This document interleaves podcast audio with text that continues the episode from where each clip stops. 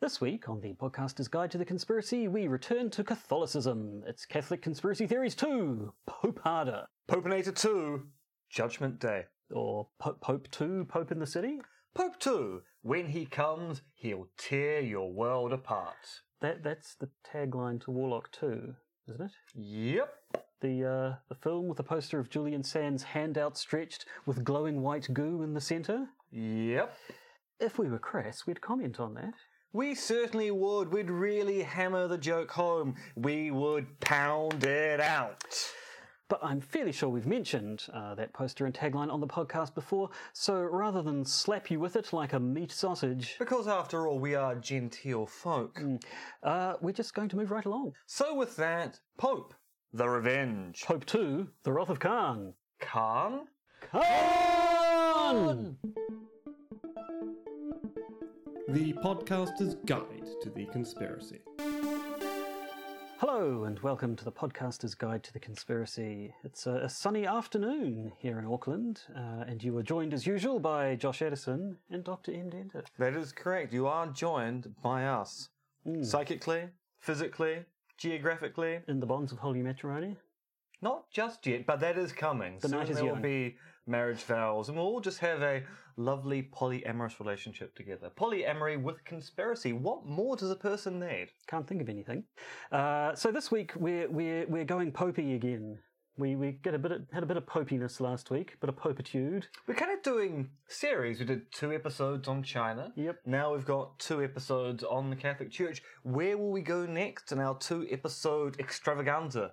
Who knows? Actually, we do know. we We're do doing- We've decided We're, we're doing a yeah. a book review next week. It's going to be exciting. So I guess that means we have to do a book we- review the week after that as well. Basically, or actually, the thing is, I've got another book. So actually, we do have another book we can do after next week. This is just a plot of yours to make me read, isn't it? It is. See, the thing is, Josh Evil. doesn't like reading. Josh likes to look at still images and frames on a page. You call them comic books? Something like that. Comic books. He's very fond of comic books Mm. and comic book writers. And I like to get him to read the occasional word that isn't a script or notes for this podcast. So- Novels thin the blood. That's a well-known fact. That is true. Give you But distemper thin and- blood is good blood. Fine. Thick blood clogs up the arteries. That's why people have heart attacks because they don't read enough to thin the blood out. Also, take three leeches every day Mm. up the anus. I do well. I'm doing it right now. Of course you are, Um, because we always put our, our anal leeches in before we record the podcast. This is going in a just very polite, weird, yes. weird direction. I think Maybe we should uh, return to the Pope. Yes, let's ret- let's let's From let- anal leeches to the Pope. It's a natural progression experience by human beings since time immemorial. Can we move on? Yes, I think we'd better do that right now. Right, so we have moved on. Um, last week we talked about conspiracy theories in general in the Catholic Church, and at the end of it we had to make mention of the fact that uh, when old Pope John Paul I died 33 days into his pa- papacy, Yeah, the word? paper, yeah, that's, papacy, that is correct. That's the right Um, word. that, that that itself spawned too many conspiracy theories to go through in one section of one part of an episode, and so we said we'd probably do it next week. And next week is this week. Yes. Now we are a few days late due to complications. Scheduling difficulties. Not due to the Catholic Church No. trying to stop us from making this episode. They just don't nor, care, nor the honest. assassins of Pope John the First.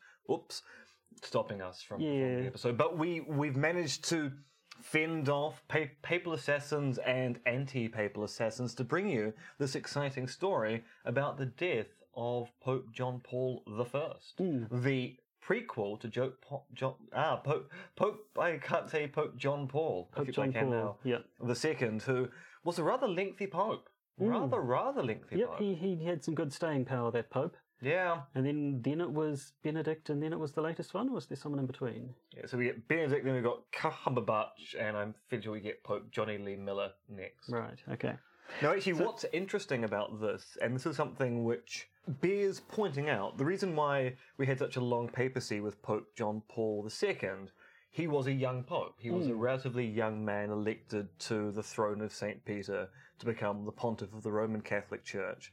Traditionally, not always, but traditionally, popes have been older men. Yes. And it's kind Quite of thought to men. be a feature that one way to make sure the papacy and the church continues to modernize and become vibrant and alive in its community is you elect old men to the throne of St. Peter because they're more likely to die and thus you're more likely to get generational change quite quickly. Hmm. And that was what was interesting about Pope John Paul II, who was taken to be a rather interesting pick at the time, but of course ended up becoming quite a conservative pope long term because we were stuck with one person the entire time. Hmm.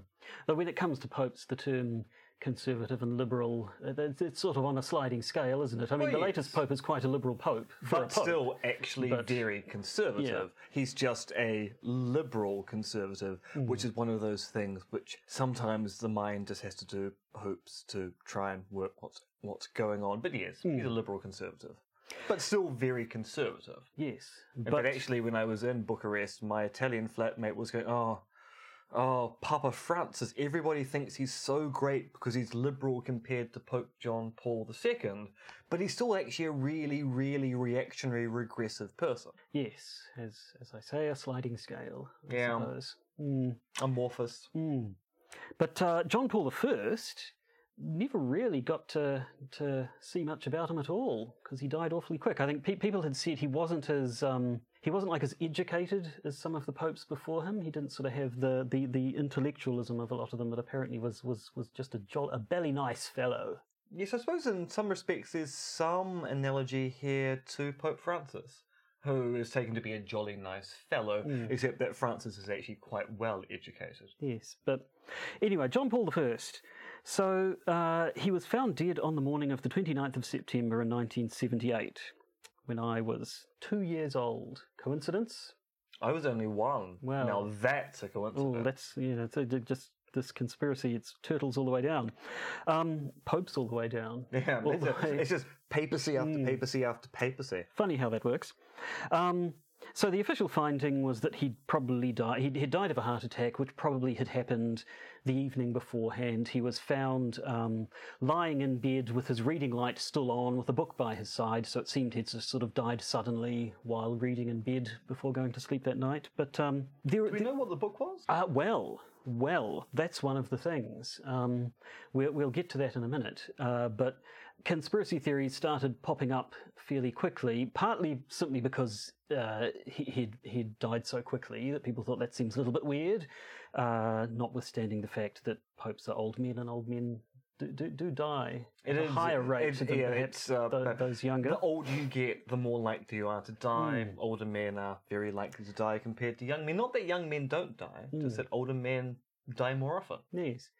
Um, so, so there was, you know, there, there was the, the shock, basically, the suddenness. I've, I've heard stories of people from the time who, like, um, showed up somewhere, sort of, you know, the, the, the prior Pope, uh, Paul VI, who we might mention briefly, and we did talk about last time.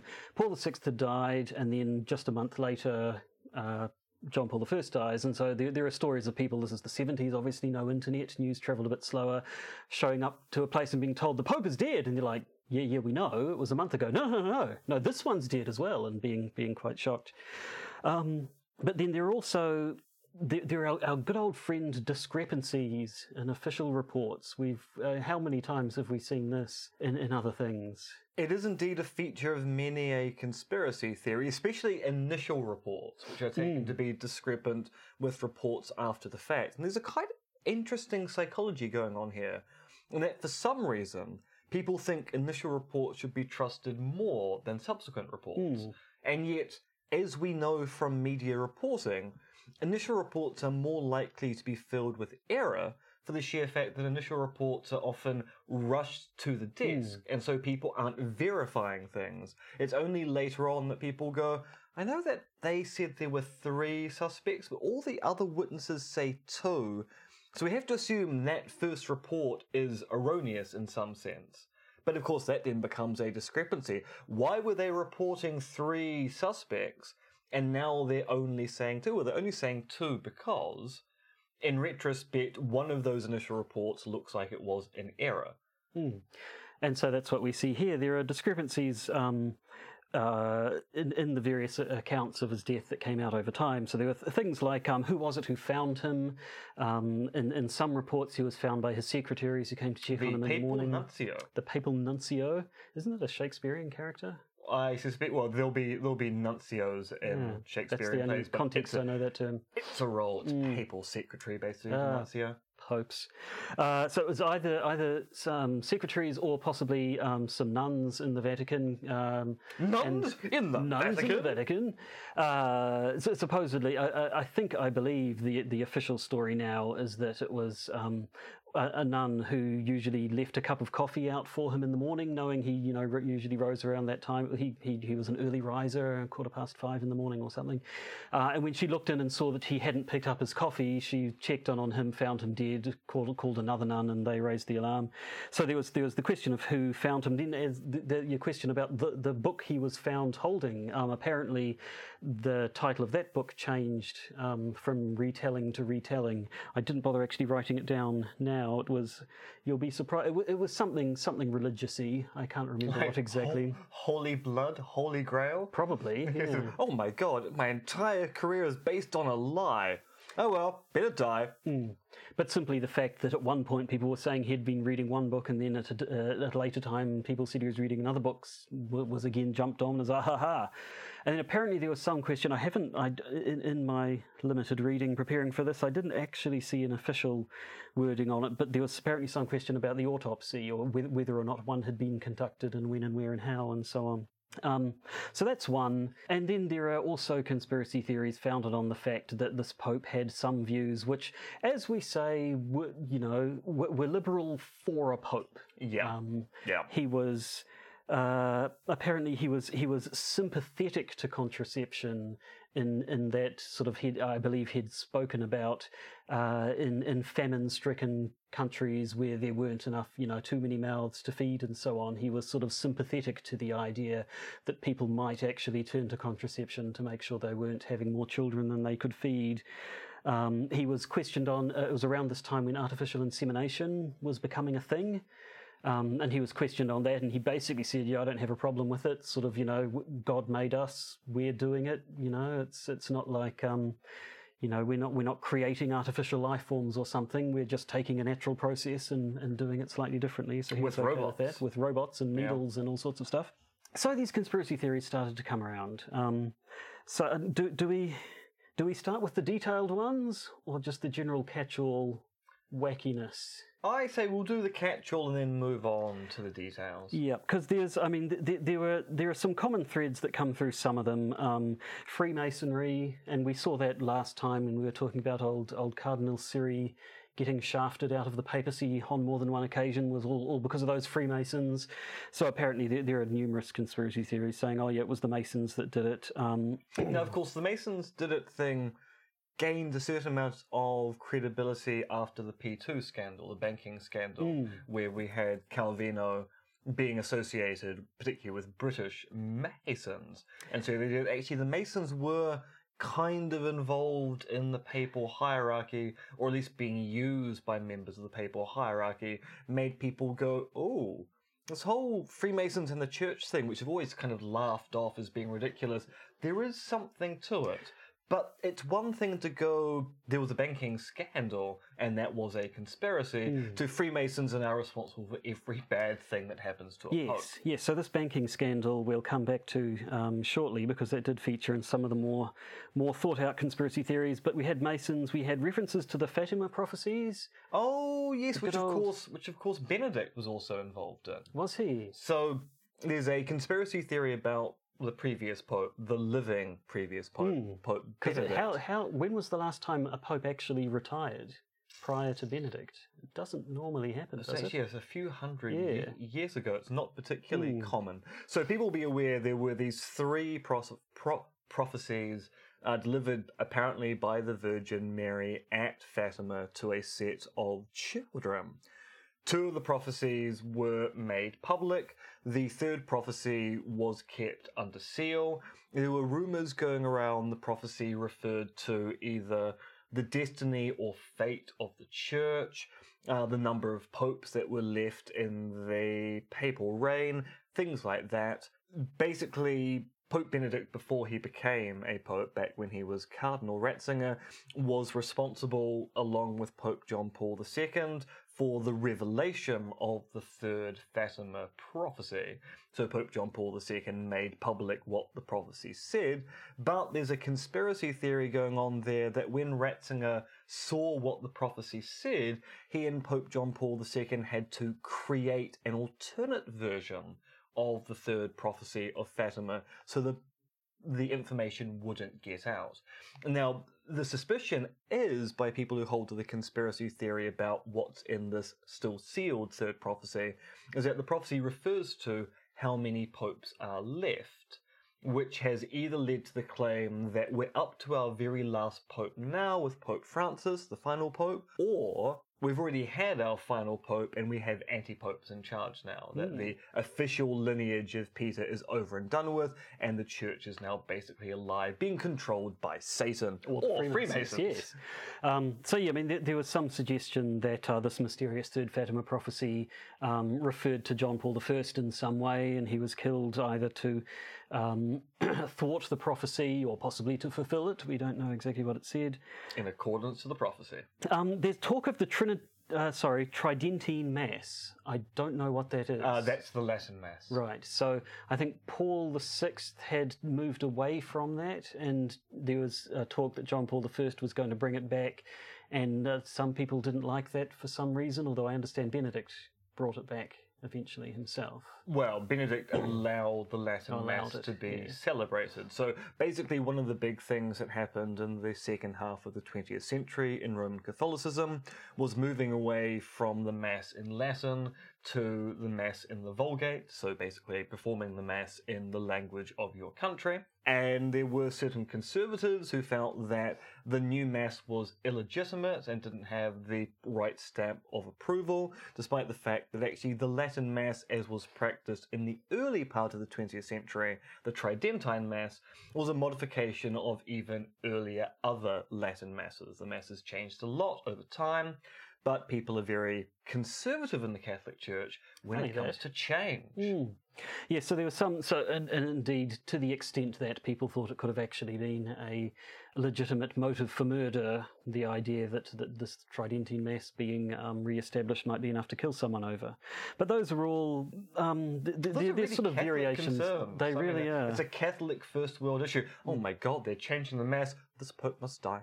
Have you seen uh, John Mulaney's stand-up routine? No, I have? I think he won he won uh, awards for it, I believe. But um, he there, there's a section where he talks about how he went uh, went home to meet his family. I can't remember what the occasion was, uh, and then sort of being not not being a very good Catholic, hadn't been going to church much, but had been telling his family, "Oh, well, yes, of course, I'm going to church every Sunday." And then there's a bit where they do the what is it, the peace be with you.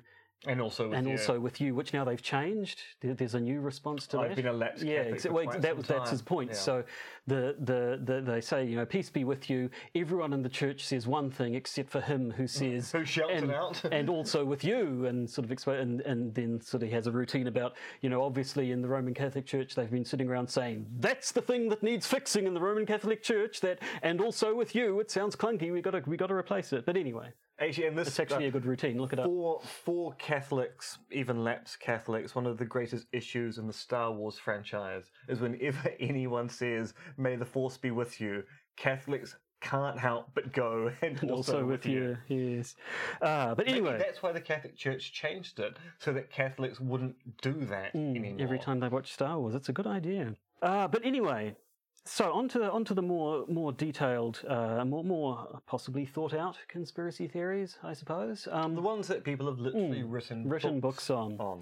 So the first one, the first major one that I'm aware of, came in 1984. So that's what six years um, after his death. Uh, British crime author by the name of David Yallop um, wrote a book called In God's Name. Um, and so his theory was that uh, John Paul I had been murdered to stop him from exposing corruption and Freemasonry within the Vatican. So this the sort of stuff that you mentioned a minute ago. Um, there was this banking uh, banking corruption, this uh, big big what would you call it affair, Farrago.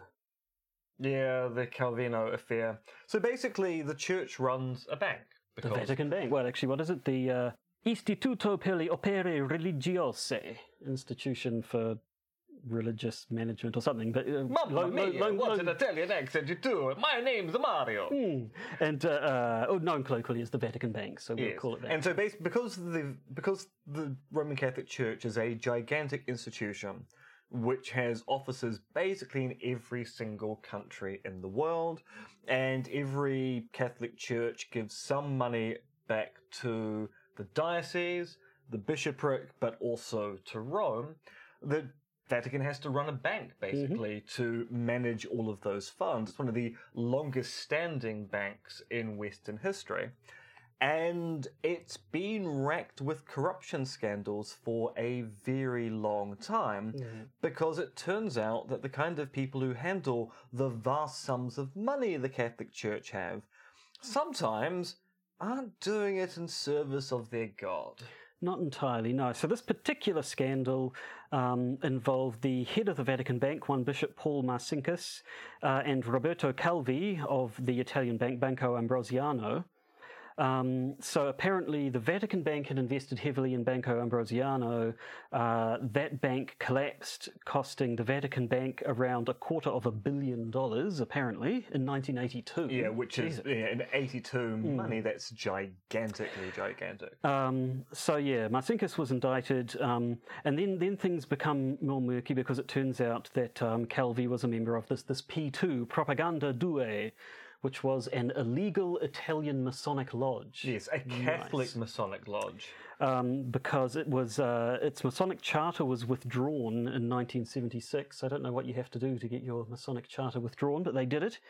Um, and so at that point, to begin with, it was basically kind of a secret society. It Yeah. was uh, uh, this this sort of secret, not not really official Masonic lodge, but a Masonic lodge. And so this, the, the whole affair became very murky. Calvi um, committed suicide allegedly not long after the corruption came out. So did his secretary, and Now- in both cases, that was Yeah. Now, the way he committed suicide, I'm pretty sure it was Blackfriars Bridge in London. He hung himself with bricks in his pocket in a way where it didn't look as if he'd actually done it himself. So the it was put forward as suicide, but the way that he kind of hung himself upside down by his feet with bricks in his pocket looked quite a lot like murder, or at least many people think it was murder.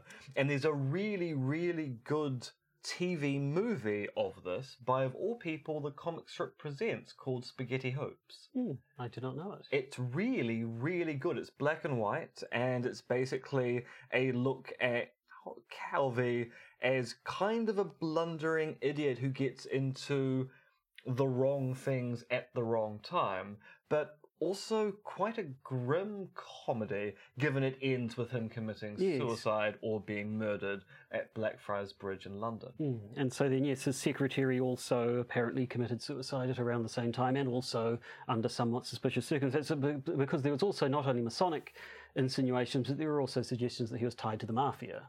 Um, and so that this was a.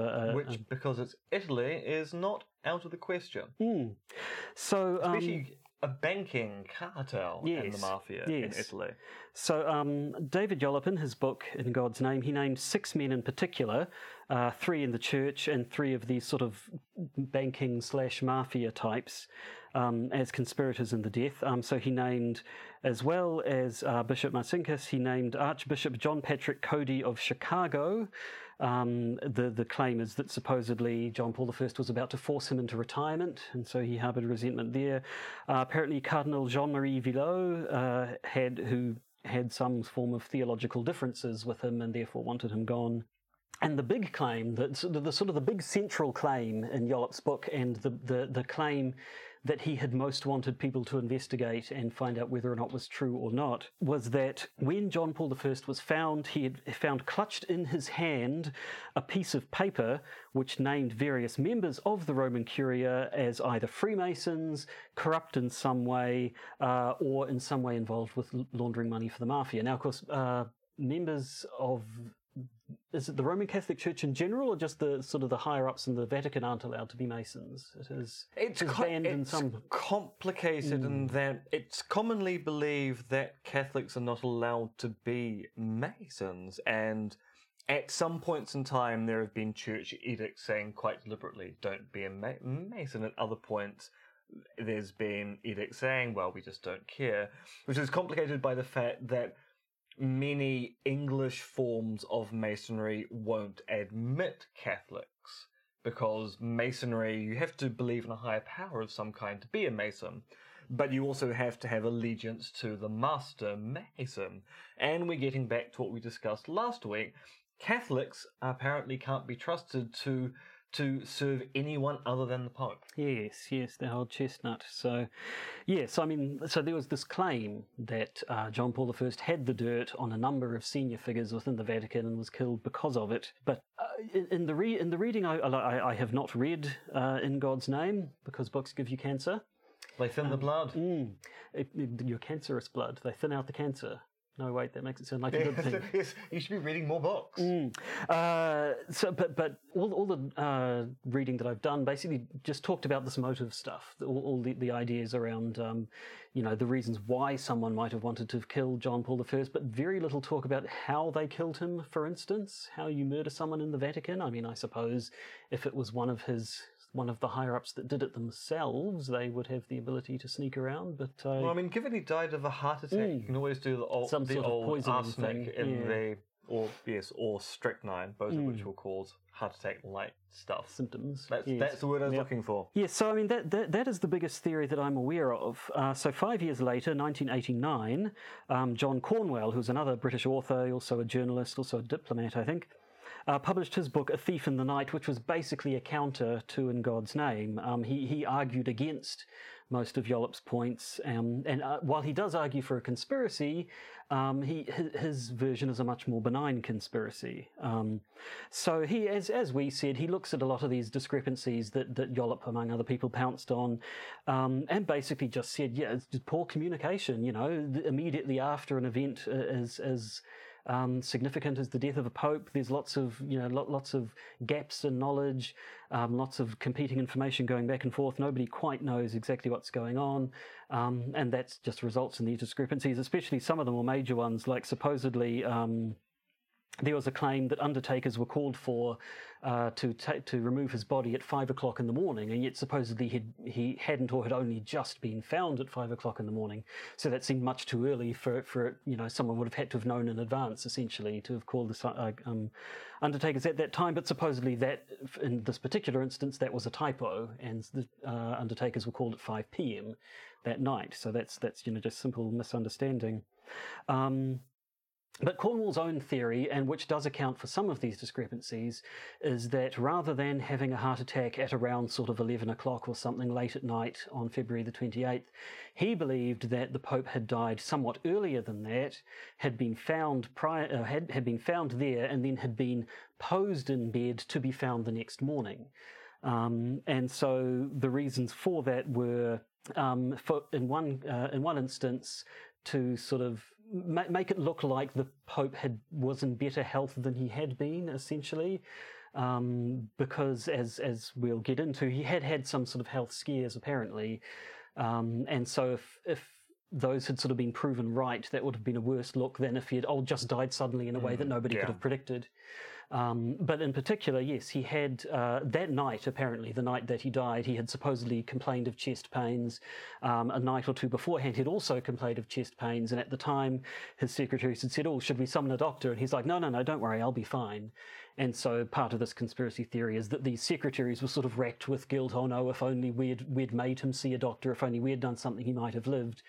Um, and so they, they sort of made a point of making it look like he'd died much later at night when no one was around. So there's nothing anyone could have done. Yeah. So it's a he, he, you know it's a conspiracy theory of a sort. It's kind of a cover up, but a much less malevolent one than he was killed by mafia, Freemason, Nazis. I assume. And the thing is, when a pope dies, there's quite a lot of rigmarole around the what happens immediately after the death as you basically shut down the church and get ready for the election of a new pope, including the body needs to be visited by the senior cardinals who are in the Vatican at the time.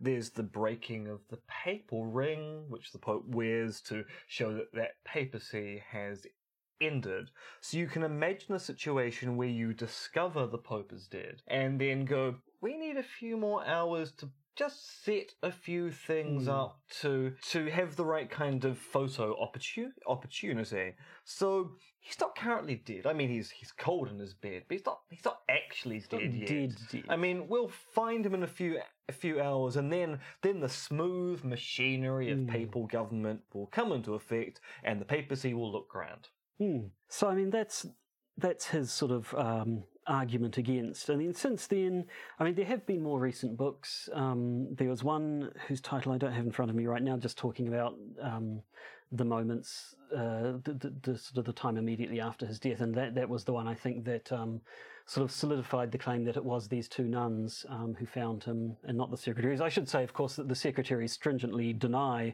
Cornwell's theory that they, you know, um, had had fudged the details around the Pope's death uh, in part to make themselves look a bit better. But um, there's been there's been another book um, by a name called Lucien Gregoire.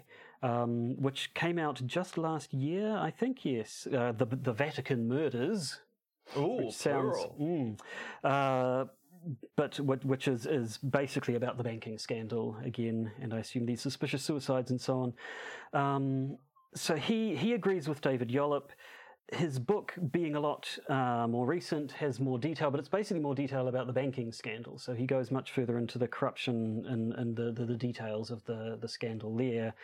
Um, he also brings the CIA into it. So he thinks Well, that of course. I the mean, CIA what conspiracy theory is complete without the CIA? So he believes that um, that these conspirators brought the CIA into the mix, and it was CIA assassins who actually offed John Paul I. Uh, the CIA's motivation being that supposedly the Vatican at the time was quite sort of sympathetic to to the extent of being subservient to the United States, and the CIA were worried that maybe John Paul I might change things and and make it slightly uh, less subservient to the United States. But Which, of um, course, fits into all the conspiracy theories about the CIA meddling in South American countries, which, of course, it turns out they actually did. So Wow, you can kind of go, I mean, it sounds ridiculous, but at the same time, also not outside the bounds of probability. Yes. Um, and so that's all I have on the death of John Paul I. There are some interesting. You say that's theories. all you have, that was quite a lot. Well, it was, yes, but there, as, as we say, there have been books written, and I've just spoken for what twenty minutes or something. So I'm sure that there is more that could be said. But um, now last week you mentioned the death of Pope uh, Paul VI, his predecessor, being slightly dodgy. I, I haven't seen. no, I was actually talking about John the Oh, the one. 20, sorry, the one Paul the first successor. yeah, sorry, yeah, yes. yeah, the one, the one who set up the Vatican II reforms, and so when he died, this wasn't a major conspiracy theory, hmm. but when he died, people went, you know. If I was to give a motivation for engineering a death, liberalizing the church with the Vatican II reforms, that seems like the kind of thing that maybe conservatives in the church might have wanted to do. So there hmm. was just a suspicion at the time he died, in case of did he die naturally, or were there conservative forces going, no, you're going too far? And of course, what's interesting about this particular hypothesis is that with the election of Pope John Paul II, we had a kind of slowing down of the Vatican II reforms. So we had a slightly more conservative cardinal come into power, and many of the Vatican II reforms have actually never been enacted. So it kind of fits the theory that, well, maybe they killed the person who started the reforms to try and stop any more reforms from happening. Hmm, so again, motive, motive, motive Yeah. seems to be what most people talk about. No, I, mean, I had a quick look at Pope Paul VI. Apparently, he was the first pope in modern times to be accused of being gay, which I suppose in certain circles is reason to kill him. To if you're exceptionally homophobic, and there are some exceptional homophobes out there, or if you don't Especially in the want, Catholic Church. if you don't want a scandal. Um, he appa- apparently at one point. Uh, Pope VI gave us uh, gave a bit of a homily during which he condemned homosexuality, and at that point, a, a French writer and diplomat by the name of Roger Peyrefitte said that he would, said that Paul VI was a closeted gay, and so there, there there was some talk about that. But that's that was the only sort of controversies I could find out around him. He felt so gay Mm. in a papally way. Yes. He might as well be king of the Catholic Church. But anyway, so that's our foray in, into the Dead Poets Society. I think that works. It pretty much I'm going to works. slap you to Mm. death after this. My favourite joke from 30 Rock is when the, the uh, Pete, the head, head writer, says, "Ah, I used to be a teacher. You know, when I taught, I was like Robin Williams and Dead Poet Society, by which I mean I got fired. Yeah. Completely irrelevant to this topic, but it's one of my favourite jokes. And actually, also relevant to this topic, but just thinking about the the rigmarole around the death of Pope John Paul I, I rewatched The Kipper and the Corpse, the great Fawlty Towers second season ep- episode where they discover someone is dead, or they say discover. Basil serves him breakfast. It's only when Polly comes in to deliver milk for his tea that she realizes that the guy was dead, and Basil was just completely and utterly unaware. So I'm imagining a version of the death of Pope John Paul, John Paul I, where the nuncio came in, you know, fiddled around with things, served breakfast, walked out, and it was only someone who walked came in a few minutes later to deliver the newspaper. A case of he's dead. My God, that was so. so it's been cold for hours. How didn't you notice? Let let no one, no one should Mm. know that I made this mistake. He's died just now. Yep, the, you heard it. Basil Fawlty killed the Pope. Yes, John Cleese. Mm. I'll get you, John Cleese. And now, the news. Breaking, breaking, conspiracy theories in the news. It's news time, which means a quick update on what's happening in the various Reddit conspiracy theory forums. Girls who drink pumpkin spice beverages are actually surveillance drones sent by the government. Can the caravan be an inside job? Uh, and one which tickles my own fancies Demolition Man. Excellent film. Showed us what the elite has been doing for the past century and what it means for those of us who are awake. And now, crypto anti Semitism. Not that we're engaging in crypto anti Semitism. If we are, it's so crypto that it's hidden even from hmm. us. No, we're talking about instances of crypto anti Semitism elsewhere. Doubtless you'll be aware that there was a shooting in a US synagogue last week, the Tree of Life Temple. President Trump's response to it was basically to say that if someone had had a gun at the bris, things would have turned out differently.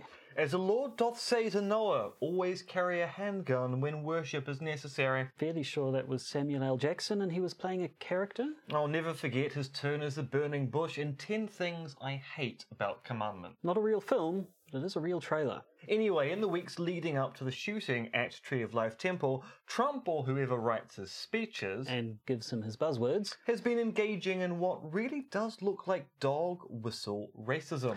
Dog whistle racism is where someone says something racists are primed to hear as supporting their racist views, even though what has been said could be explained away uh, as just an innocuous comment. Trump has been talking about how, at heart, he's a nationalist first and a globalist second, that the US will deal with globalists after they fix up national concerns, and how he's not meant to say he's a nationalist, but he's going to anyway.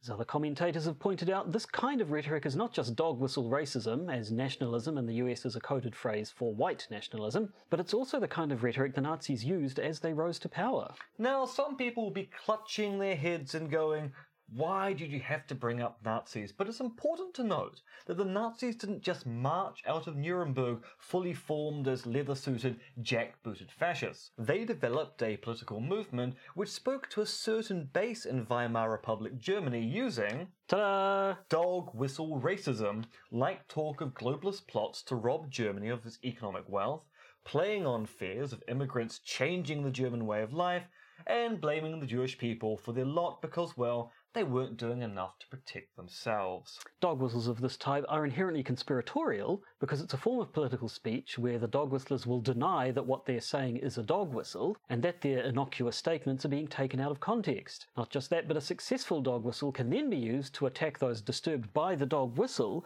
as being too precious or politically correct. And before we go on, I just want to address an elephant in the room, which is the thesis that all conspiracy theories are at base crypto anti Semitic. This is a view propounded by people like Michael Barkun in his book A Culture of Conspiracy, where he links conspiracy theories to the kind of anti Semitism which was rife in the French Revolution and dates the age of the conspiracy theory as starting there. For people like Barkun, conspiracy theories are inherently anti Semitic theories, and those which appear not to be are crypto anti Semitic. This is obviously false, given that there are a host of conspiracy theories which seem to have no anti Semitic character at all. Like the 1080 kills native birds theories here in Aotearoa. And for the sheer fact that many conspiracy theories have turned out to be true, as endlessly listed on this podcast, wherein the culprits, the conspirators, have turned out to not be Jewish. Now, none of this is to say that crypto anti Semitism isn't rife in certain conspiracy theorist communities,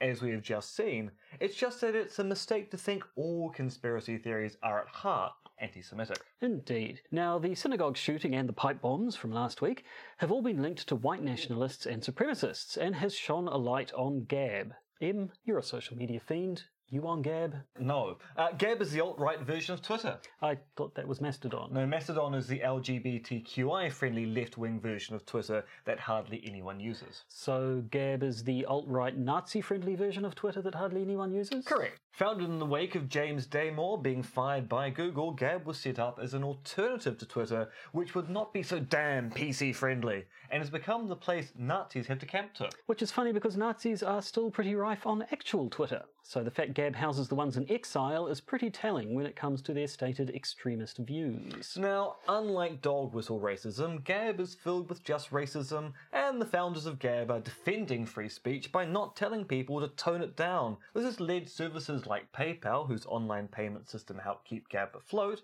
and Microsoft, whose servers initially hosted Gab, to pull support for the company. But Gab promises to fight on, and while it does, it's providing quite a lot of information about the people behind the synagogue shootings, as well as those pipe bombs delivered to prominent Democrats. And this leads to the issue of these events being described as the actions of lone wolf. It's true that some of the recent atrocities, we would call them terrorist acts, have been examples of people acting alone, and thus not in some grand orchestrated conspiracy, but given how many of these people share common ideologies and goals, share their stated intentions on sites like Gab, and look for feedback and advice, it seems a little weird to treat each and every one of these events as a one off lone wolf scenario. These people are communicating with one another, egging one another on, and then praising the culprits after a successful attack.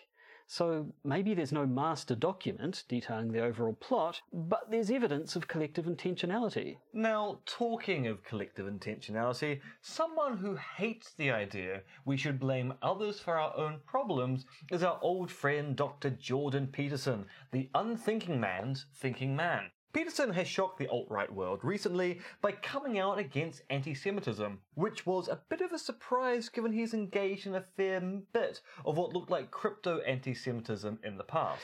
Yes, alt writers on Twitter and Gab were surprised to find that Dr. Peterson wrote the following on Twitter. Are you using three brackets online to oh so cleverly disguise your pathetically fashionable anti Semitism? Might reflect today on what responsibility you bear for this. To say the alt right were shocked at their man coming out against them would be to understate the issue. After all, Peterson has form with respect to crypto anti Semitism, given he goes on and on about the dangers of cultural Marxism, which is basically the modern guise of so called cultural Bolshevism, the theory the Nazis came up with to blame all of Germany's problems on. But now Peterson seems to have at least realised that at least some crypto anti Semitism is bad, and so we can but hope he'll come to realise that he shouldn't also be fostering it. Sticking with bad messaging about the Tree of Life congregation shooting, and how this messaging comes off as crypto anti Semitic, how about that rabbi at a campaign event in Michigan this last Monday? Yes, the rally, focusing on the campaigns of Republican Senate candidate John James, GOP gubernatorial candidate Bill Schuette, uh, and others,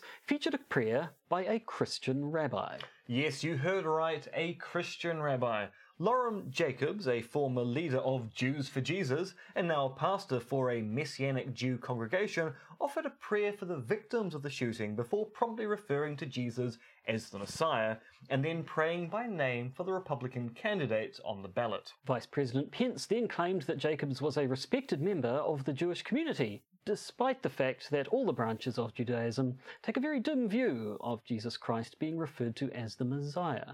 It's quite a difference in theological opinion between the Jewish faith and Christianity, after all. Yes, Pence claims he didn't notice the reference to Jesus as the Messiah uh, and wasn't personally involved in inviting Jacobs, but this kind of thing where a Jewish tragedy ends up reinforcing notions of Jewish people as not like the rest of us really isn't helping the perceptions that the current US administration isn't just a little bit white supremacist. Finally, just a brief mention of the fact Robert Mueller has reported to the FBI an attempt to smear him. Uh, and by an extension, his investigation into Russia's role in the last presidential election. This was by a Republican operative offering to pay money to former aides of his if only they would say he sexually harassed them.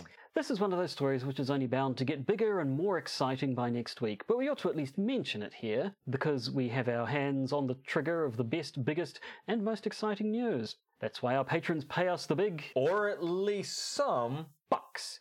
So, next week we'll likely be bringing you exciting reportage of faux sexual assault allegations and how, ironically, this kind of thing feeds into conservative fears women accuse men of sexual assault for monetary gain. Ironic, because if conservatives really are afraid that happens, they probably should make sure people in their own house aren't offering money to make up such allegations. But that is next week's agenda. This week, patrons who pay us a few dollary dues a month get to hear us wax lyrical on Julian Assange attempting to sue the very country offering him asylum, some preliminary thoughts on that Mueller story, Because patrons get to know what our brain meats are processing before anyone else does. and how QAnon claimed to have the scoop on the Mueller story a day in advance, although it turns out it wasn't quite the scoop they were looking for. But until then, Josh says good night. And M says uh, the script I'm reading says boosterism? Boosterism! Indeed. You've been listening to the podcaster's Guide to the Conspiracy. It is written, researched, and performed by Josh Addison, aka Monkey Fluids, and MRX Dentith, aka Conspiracism on Twitter.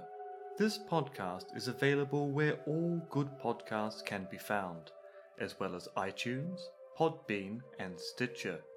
It can also be watched on YouTube.